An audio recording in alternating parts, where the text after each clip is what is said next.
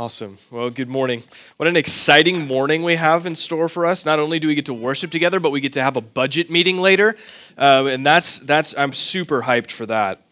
So, and then we're going to go build gingerbread houses, which is equal hype. So, what we're going to do this morning is is in our first week of Advent, consider uh, Luke chapter 1. We're going to be thinking a little bit just about three sections in Luke over the course of the next three weeks, and we'll culminate on Christmas Eve, um, which is the last Sunday of Advent.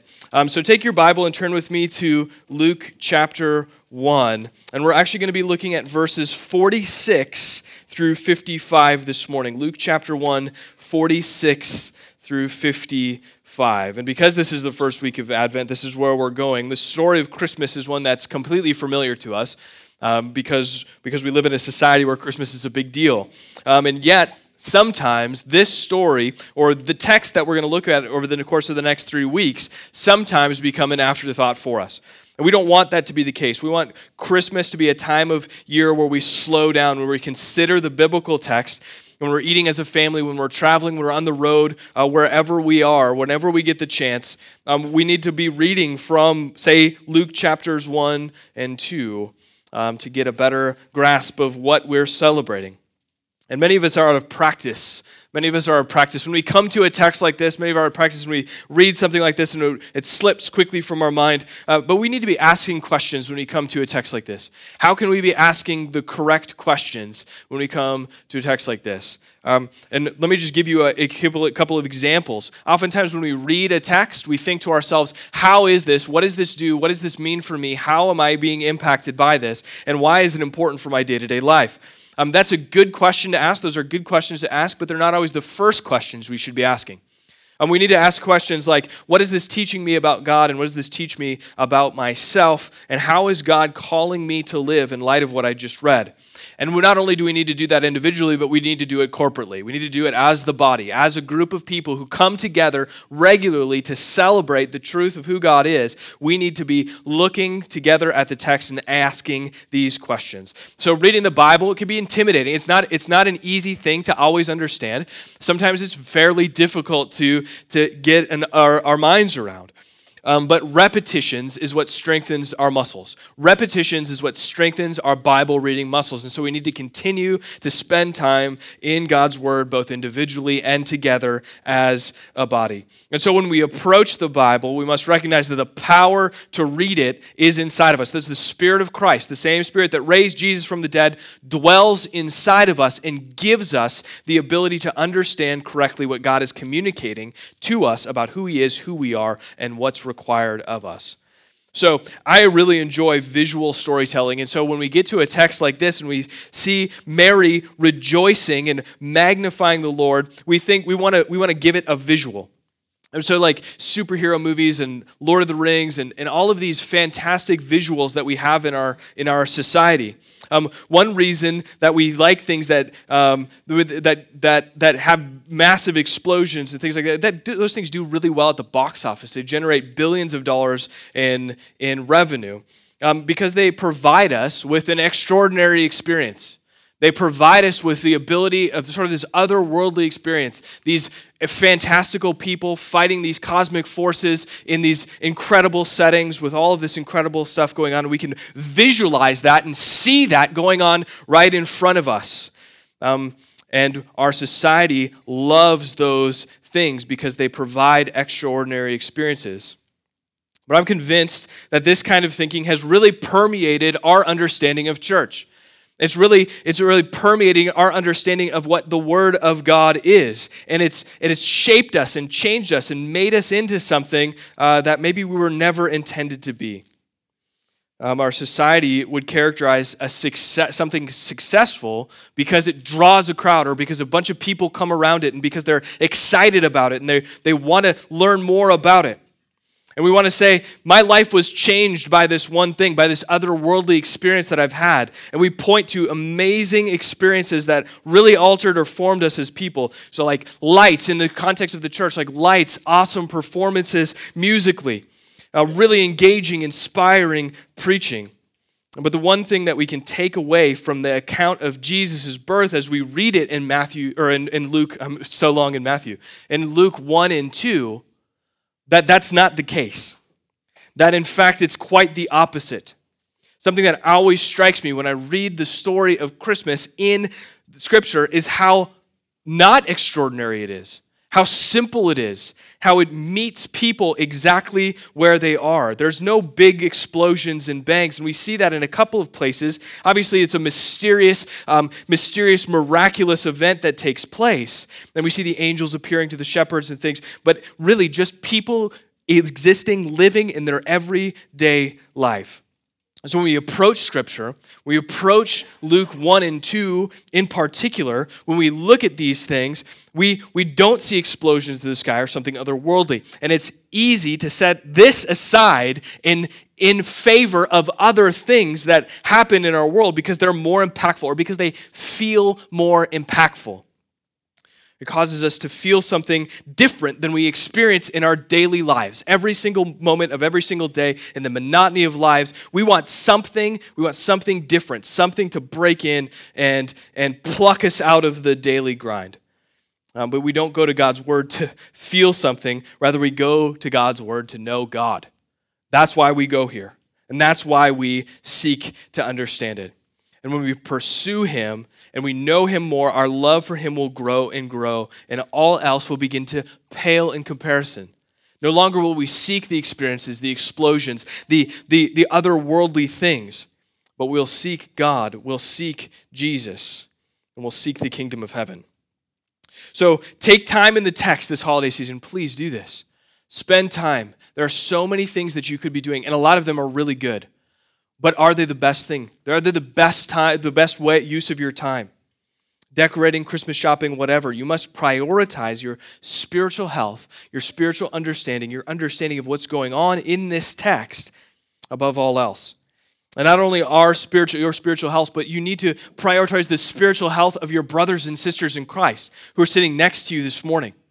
You need to prioritize and take their spiritual health and make that a priority in, in your life, not just to you as an individual, but the people around you also. So we all need to slow down and we need not to not get caught up in the holiday or what the holidays can become, but really set aside time to consider the birth of the Savior of the world and what that means. And so, in our time together, we're going to consider poetic sections of, of the first two chapters of Luke. And, and this morning, this song of praise that Mary erupts and overflows out of Mary um, in verses 46 through 55. Um, and, and these three poetic sections, these three songs that are sung in Luke 1 and 2, are sung by three different people one by Mary, one by Zechariah, and one by Simeon. And these three people, like I said, burst into prayerful song as a result of joyful realization that God was redeeming his people. So the first of these, again, is Mary. Let's look at this text. Let's read this together, verses 46 through 55 in Luke chapter 1. And Mary said, My soul magnifies the Lord, and my spirit rejoices in God my Savior, for he has looked at the humble estate of his servant. For behold, from now on all generations will call me blessed. For he who is mighty has done great things for me, and holy is his name, and his mercy is for those who fear him from generation to generation. He has shown strength with his arm. He has scattered the proud in the thoughts of their hearts. He has brought down the mighty from their thrones and exalted those of humble estate. He has filled the hungry with good things, and, he has, and the rich he has sent away empty. He has helped his servant Israel in remembrance of his mercy, as he spoke to our fathers, to Abraham, and to his offspring. So, this song in the history of the church, this song has been called, it's a Latin term, it's called the Magnificat. And it just comes from the first word. The first part of Mary's song is, My soul magnifies the Lord. It means magnify. It means magnify. Magnificat means magnify. She says, My soul magnifies the Lord. And the reality of this song is that while it flows out of Mary, it is deeply rooted in Scripture. What I said just a moment ago about us needing to be uh, needed to be saturated and, and, and continually in God's word during this time of year is clearly seen in Mary. And how she communicates what she is feeling as one who has just been shown immense favor by God. And so we're going to focus then on three things that we see in this text. And the first is that saturation in Scripture. Saturated in Scripture. The second is God's love for the lowly. And then, third and finally, and where we'll conclude this morning, is making much of the Almighty. Making much of the Almighty. So, first, let's look at this saturation in Scripture um, in the midst of, again, in the midst of crazy holiday, we have to carve out time to saturate ourselves in Scripture. If you dip a toe in Scripture every once in a while, it's not going to impact you, it's not going to form you. We must saturate, we must be immersed in the truth of God's Word. And so Luke provides us. Again, Mary is this incredible example. She is this incredible example of what it means to be. This is a this is a 14, maybe 15 year old girl who, who is communicating some incredible truths about who God is as they bubble up and overflow out of her. She just found out that she was pregnant despite never being with a man.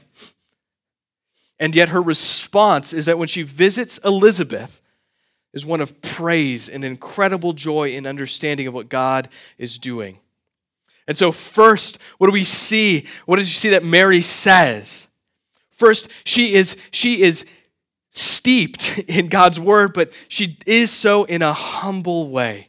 Look at Mary's humility. Look at what she says in verse 48. For he has looked at the humble estate of his servant. What an incredible thing for Mary to say. Again, she is this is not a short-sighted view. This is a clear recognition that the God of the universe is coming to save his people. He has come to earth to save his people.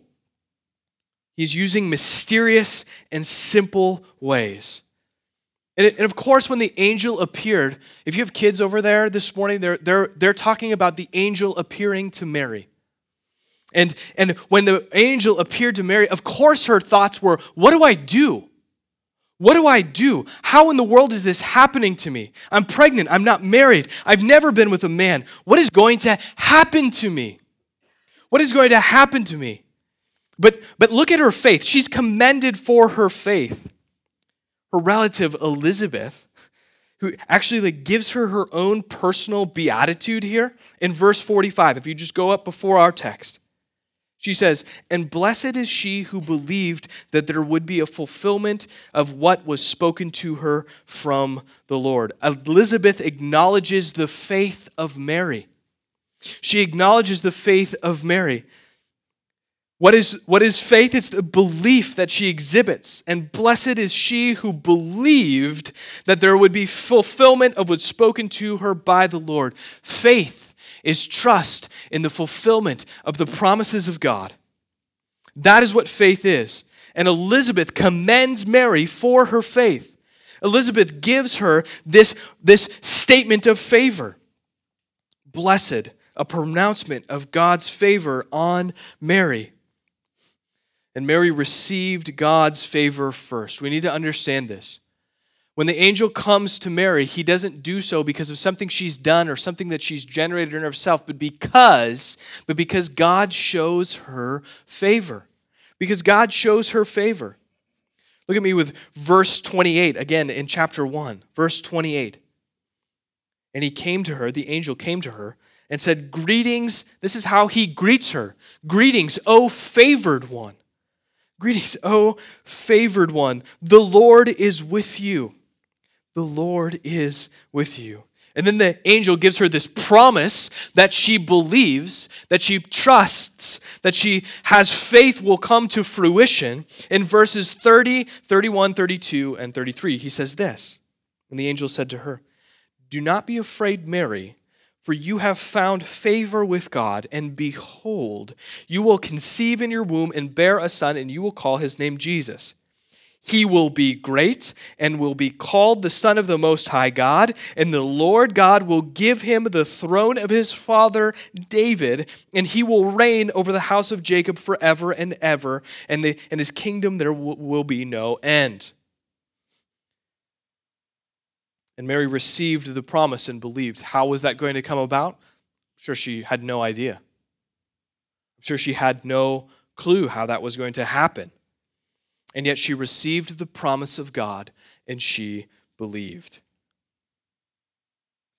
Again, notice that Mary responds, though, even to this, even to this great favor that God has shown to her in humility. She responds in humility. Watch how quickly Mary turns this song that she sings, that bubbles up and overflows out of her. Look how quickly she, she turns this thing away from her and onto God. She uses this, this her own state of blessing and God's work on her behalf into praise for God. She doesn't linger on her role, but quickly moves to the greatness of God and what He has done and He is doing. And so there's a profound lesson for us here. There's a profound lesson for us. When we praise God, it's usually limited to our own situations. That's a fact of the matter. We're a pretty self consumed, myopic people. Abel and Tev, our two oldest boys, they, they, lo- they love to pray. God has been really gracious to me as a, as a father. Um, they, they like to pray before meals, they pray before bed, they tell us how they pray throughout the day. And at four and three, I, I praise God for that.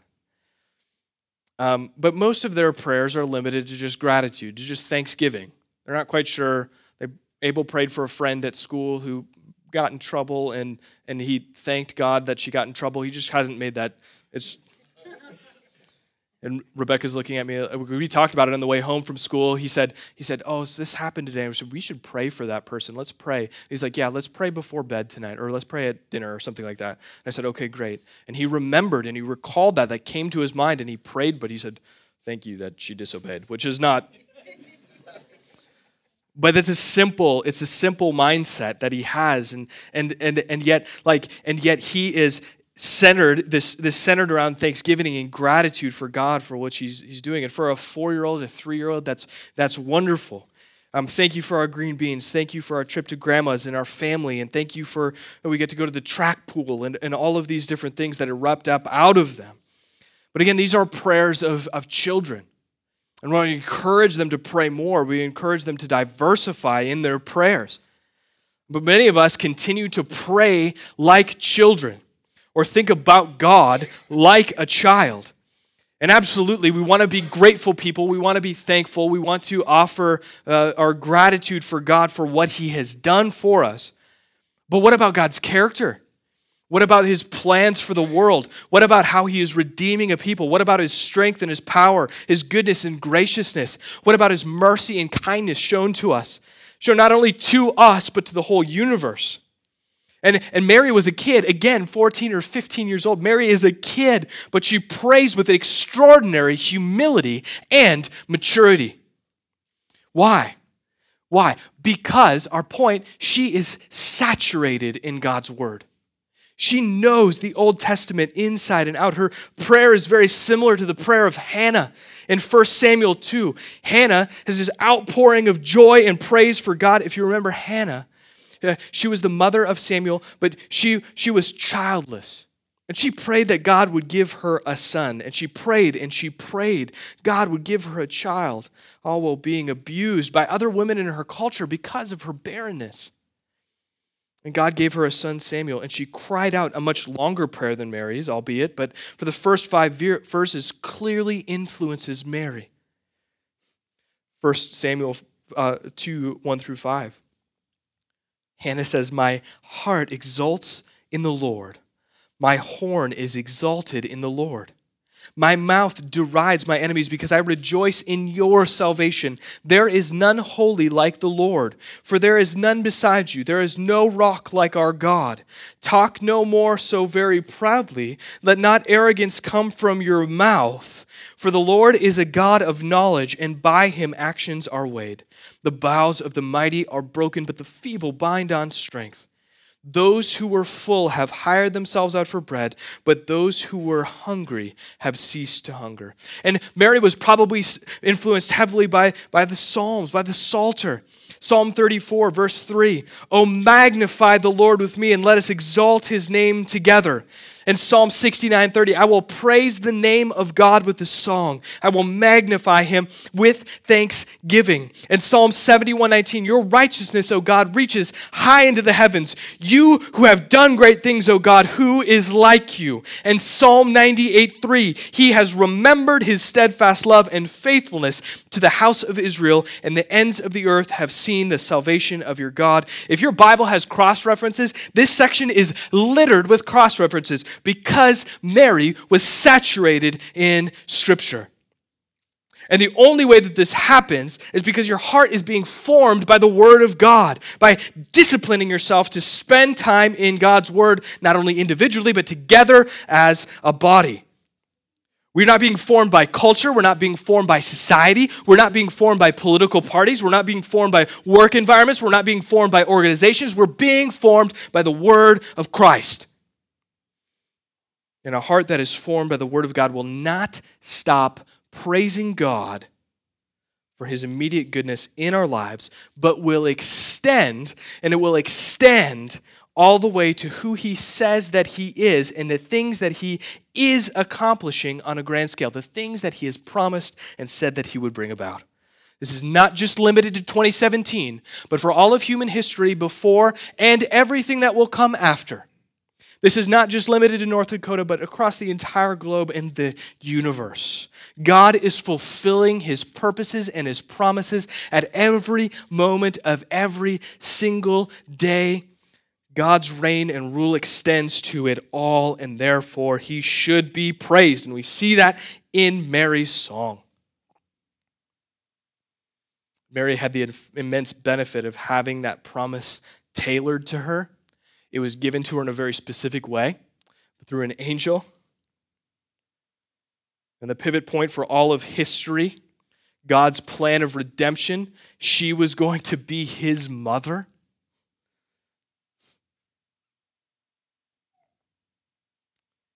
And so, our application of this text should not be to look at the promise tailored to Mary and think that we should receive a promise equally tailored to us or equally as specific.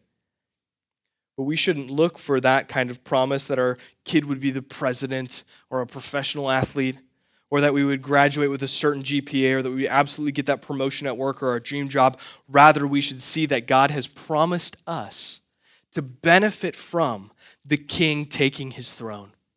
And that's what starts here. That's what begins here. Again, Mary didn't know how that promise was going to be fulfilled, how that promise was going to come about in her world.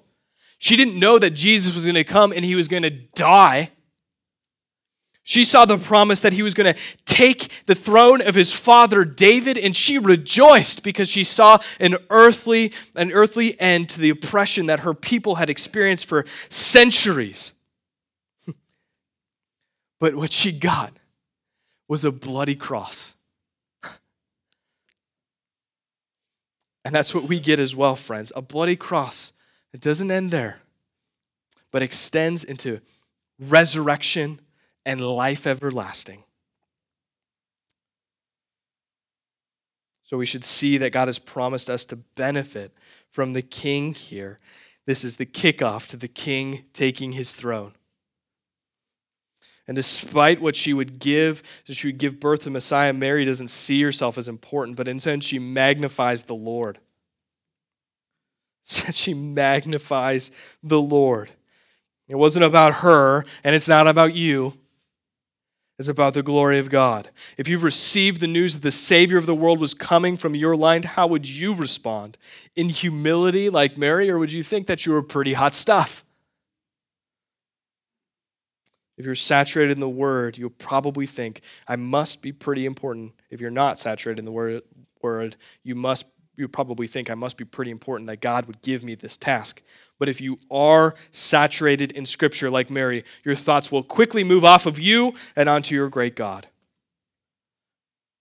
So, what can we learn from Mary's song? First thing, then, to be saturated, we should be, as a people, saturated in Scripture. Second, then, more quickly, second, then, we should note God's love for the lowly. We should note God's love for the lowly. Look at verse 52. Verse 52. He has brought down the mighty from their thrones and exalted those of humble estate. And then verse 53 He has filled the hungry with good things, and the rich he has sent away empty.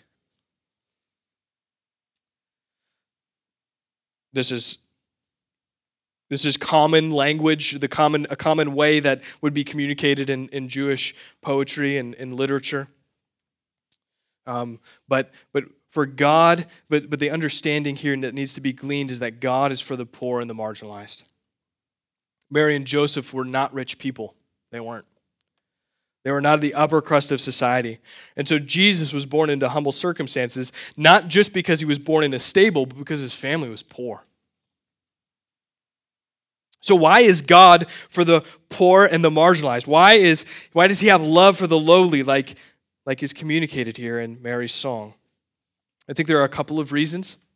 I think God is for the poor and the lowly because God is a generous God and he loves not only to be generous but to be seen as generous. God is glorified when we exalt him for his generosity. And immediately, not surprisingly, uh, Romans 8:32 comes to our minds. He who did not spare his own son, but gave him up for us all, how will he not also with him graciously give us all things?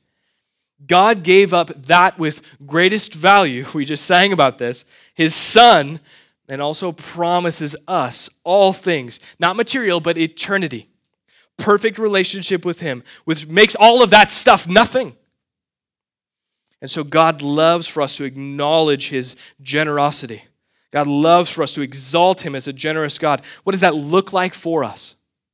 This has been a theme for us uh, over the last few weeks extreme and radical generosity. extreme and radical generosity despite your position in this world. I'm, I'm incredibly grateful for you. God has been exceedingly generous to us. We are a two year old church. God has been exceedingly generous to us as a two year old church. And so many of you have been immensely, immen- not only with your finances, but with your, with, your, uh, with your time, with your energy. You have been so generous with the Buffalo City Church family. And yet we can continue to grow in this area. We can continue to grow in our generosity. What does it mean to be extreme and radical and sacrificial in our generosity? Again, we're excited. We got a budget meeting coming up. I love numbers. It's going to be so much fun. You all should stay. I know you're laughing, but I'm completely serious. Um, all of you are welcome to, to stay and, and to discuss finances. But um, what we want to do is praise God together because we've seen an increase in, in, in our giving over the course of 2017 12, 14%, somewhere in there, depending on where we end up this month. But we're praying, just pull back the curtain a little bit, we're praying for an even greater increase in 2018. We're just talking about money. Oh, we're talking about money. But like, we, we want to see a, a, greater understanding of the use of our finances. It, it is a discipleship issue how we look at the way that we give and the willingness to give in, in every area of our lives is, is, is a discipleship issue. What does it mean to follow Jesus in all areas of our lives, including our, our finance?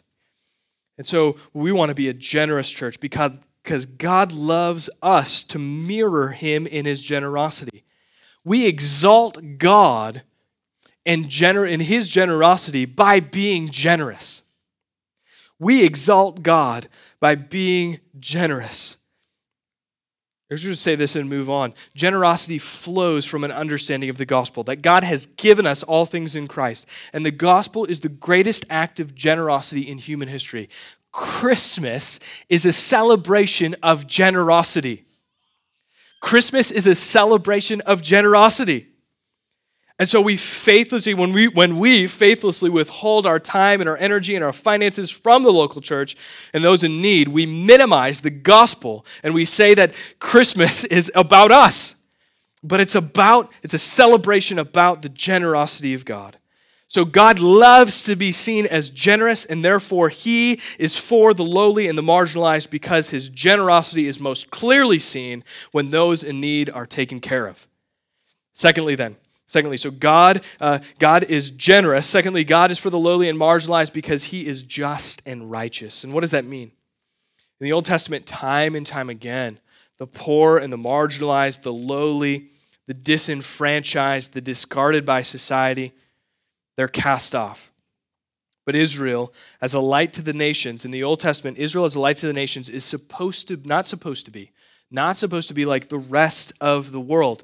They're supposed to care for the poor, they're supposed to care for the disabled, they're supposed to care for those who oftentimes are overlooked in society.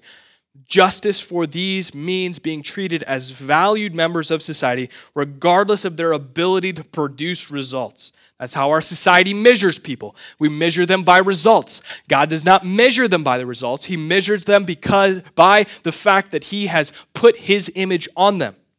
And so we are called to do the same. So, where Israel failed to do this over and over again and they faced judgment and exile because of it, Christmas shows us that God did not withhold his son, even to a broken, withholding, disabled people, unable to do what we were created to do. He didn't discard us or ignore us, He redeemed us. He brought us back. He made us whole. He made us new. And so we are called to do the same. It is unjust to show partiality, to treat someone differently because of the way they look, or the car that they drive, or the way they talk, or their background, or their class. Because God looks through the exterior and He looks at our hearts. And we're all in the same boat sinful, broken, and needing of saving. So, God, is for the poor and the marginalized. He's, he has love for the lowly because he loves to be seen as a generous God and because he is righteous and because he is just. Finally, then, this will kind of serve as our conclusion this morning. We should make much of the Almighty, just like Mary.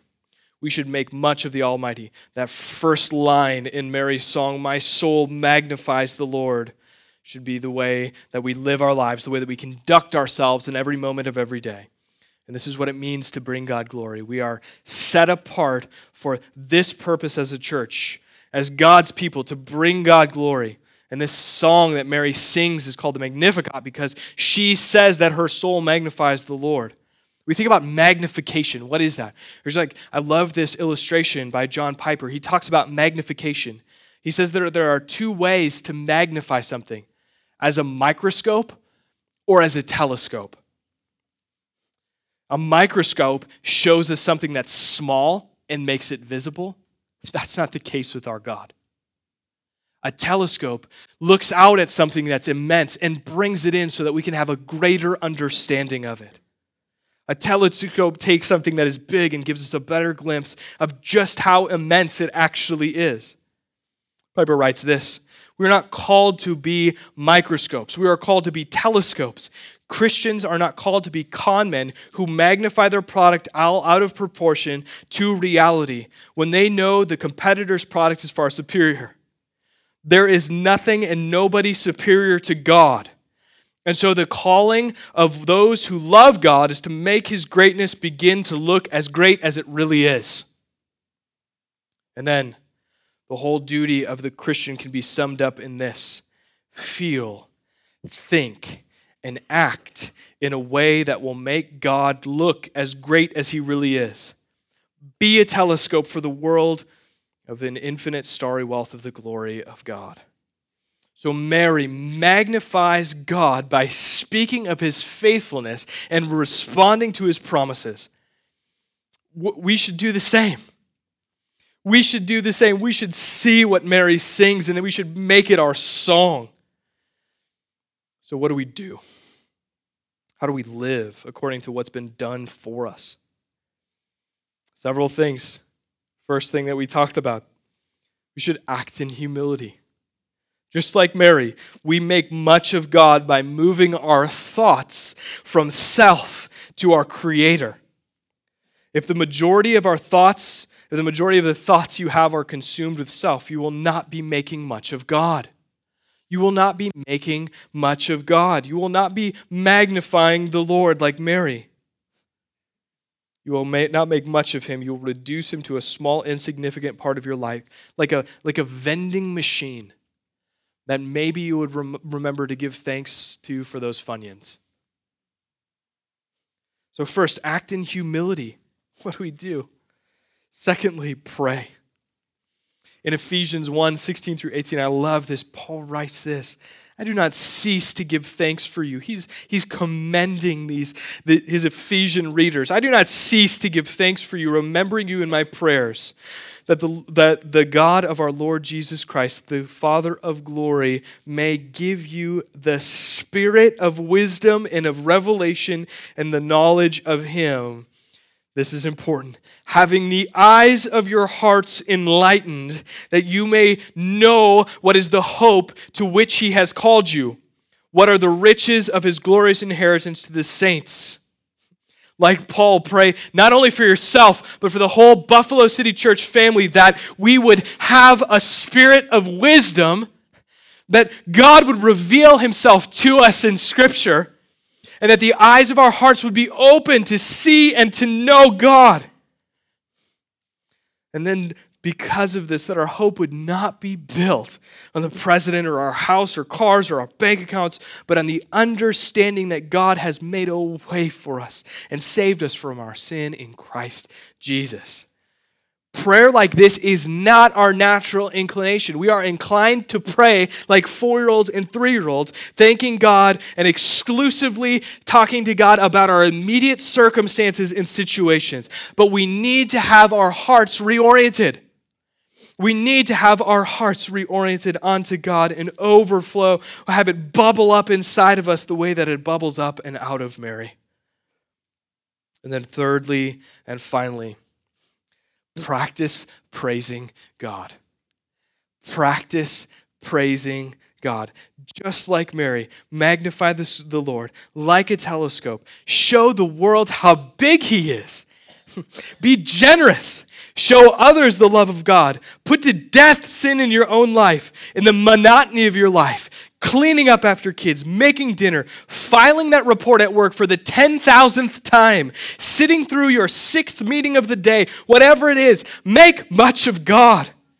This is what it means to, like Peter tells us, to proclaim the excellencies of Him who has called us out of darkness into His marvelous light. This will feel strange. It would, it, would, it would look really weird if one of you stood up in the middle of your day and said what Mary says here. Why?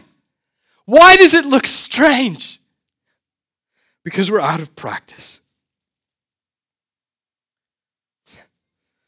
We need to do it anyway. It would feel weird if we broke out a song One way that we can practice as, as parents, one way that we can practice this is, is to sing to our kids. I sing to my kids. I'm not a great singer. And my kids, they're good with it. I still sing to them anyways. They don't care. There will come a day where they do care. They'll say, Dad, you're a terrible singer. Stop singing. And I will, I'll keep doing it. Because it's not about me. It's not about, it wasn't about Mary. She makes it clear it's not about her, it's about the glory of God and what He's doing for His people here, what He has done for His people. It's not about her.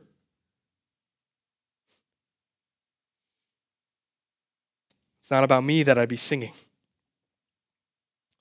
So as we conclude this morning, then we're, we're gonna we're gonna sing one more song. We're gonna have that amazing budget meeting afterwards. But we're gonna we're gonna conclude um, with one song. We're going to sing about how Jesus took us from death to life. And Mary stood and sang at a pivotal moment in human history, at the, at the pivotal moment when he, she understood that she was pregnant with the, with the Son of God and that God's redemptive plan was coming to fruition through her. She stood and she sang. And we are going to stand and we are going to sing too, 2,000 years later. And I understand that, that we are, it's December 3rd. Thanksgiving was like 10 days ago. We're probably still on this tryptophan coma thing. But we're going to stand and sing. I would encourage you, sing. Don't, don't sit there. Sing. Sing out to your God. Don't be shy. Maybe you won't know the words of the song, whatever. Just, they're on the screen. Maybe you're a terrible singer. Sing anyways. You can't be worse than me. We're here to make much of Jesus. Singing like Mary makes much of him. Worrying about how we look or feel, it doesn't. It doesn't make much of Jesus. So, through the way that we finish this service, let's together as a body act in humility and magnify our Lord together. Let's pray.